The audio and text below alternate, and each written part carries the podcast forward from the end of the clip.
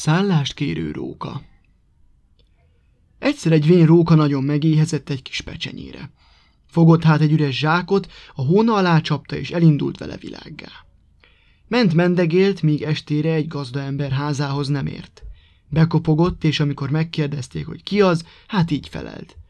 Szegény utas ember vagyok, s éjjeli szállást kérnék, hogyha megszánnának. Jó szívű ember volt a gazda is, meg a felesége is. Megszánták a szegény utast, beengedték, vacsorával is megkínálták. A róka megköszönte, szerényen a padra kuporodott, a zsákját pedig a pad alá tette. Mielőtt lefeküdtek, azt mondja a gazdának. Jaj, gazduram, nem jár itt a ház körül valami tolvaj? Ebben a zsákban egy szép nagy kakas van, nem szeretném, ha elveszne. Sose búsulj rókakoma, az én házamból még nem veszett el semmi, csak aludj nyugodtan. Bíztatta a gazda, és még mosolygott is, hogy a róka félti a kakasát. Persze, hogy a zsákban semmi sem volt. Hanem azért, mikor felébredtek, a róka jajgatni kezdett. Jaj, jaj, jaj, valaki ellopta az én drága kakasomat. Csitították, hogy dehogy lopták el, már ugyan kilophatta volna el. Talán elbújt a szobában valahova. Keresték mindenfelé, de sehol sem találták.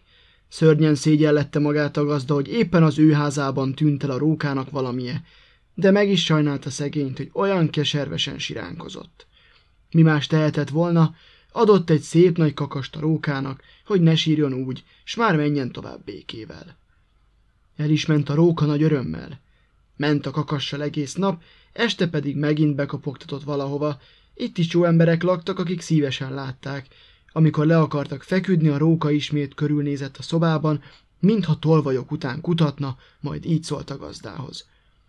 Tudja meg, gazduram, hogy egy szép kövér lúd van a zsákomban. Jaj, ha azt ellopná valaki.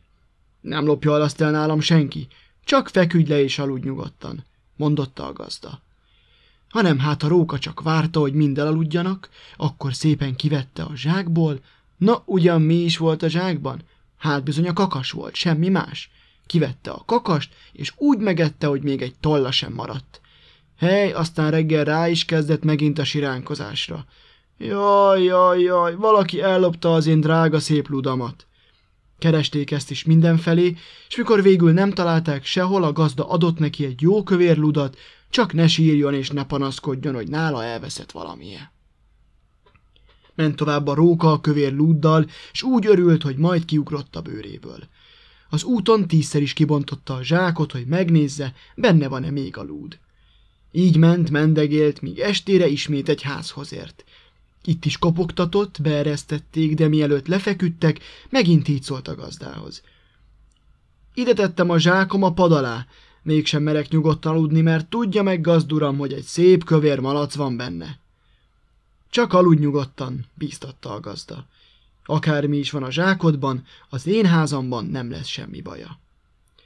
Hát a gazda ugyan nem jól gondolta, mert alig, hogy elaludtak, a róka úgy felfalta a kövér ludat, hogy se tolla, se csontja, se egy darabkája nem maradt.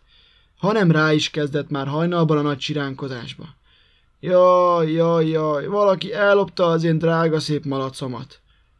Hiába csitították, hiába vigasztalták, s hiába is keresték a malacot mindenfelé. Itt sem maradt más hátra, a gazda végül is adott a rókának egy szép kövér malacot. No, most volt csak nagy örömében a róka, amikor kiért az országútra, és a zsákot kibontotta. Soha sem látott még ilyen szép malacot. Ebből lesz ám csak a jó ízű pecsenye. Ment mendegélt egész nap, és estére megint csak bekopogtatott egy gazdaházához. Beeresztették, és itt is ugyanazt mondta, mielőtt lefeküdtek. Gazduram, jól vigyázzon éjjel a tolvajokra, hogy el ne lophassák az én szép kövér disznómat, ami ebben a zsákban van. Oda néz a gazda, hát látja, hogy a zsákban nem félne el egy kövér disznó, de meghallotta is, hogy kismalac visít ki belőle. No de azért nem szólt semmit, csak elaludt szépen. De nem aludtám el a róka? Megette a malacot szőröstül, bőröstül, és alig, hogy pitymallott, már el is kezdte a jajgatást. Jaj, jaj, jaj, valaki ellopta az én drága szép disznómat. A gazda mindjárt rájött a turpisságra, de azért tette magát, mintha sajnálkoznék. Így szólt a rókához. Jaj, csak ne búsulj, és ne kiabál tele a falut, inkább kettőt adok az egy kövér disznót helyett. Add ide a zsákot, hogy odakint tegyen bele őket. Kiment a gazda a róka zsákjával, volt neki két mérges kopókutyája. Éppen jó éjesek voltak. Ezeket bedugta a róka zsákjába, jól be is kötötte, azután a rókának adta, hogy igyekezzék a faluból kifele. Nem kellett a rókának kétszer sem mondani, most vitte csak nagy örömmel a zsákot, és már előre nyalta a száját a jó zsíros lakomára. Alig várta, hogy kiusson a faluból az országútra. Kibontotta a zsákot, hogy megnézze a két disznót, hát amint bontja, ugyan mi ugrik ki belőle? A kopókutyák. Nosza, szaladóra fogta a rókakoma a dolgot. Nem kellett már neki disznópecsenye, csak a bőrét megmenthesse. Hanem hiába szaladt, mert a két kopókutya utolérte és szétszaggatta. Ha a rókát a kutyák szét nem tépték volna, az én mesém is tovább tartott volna.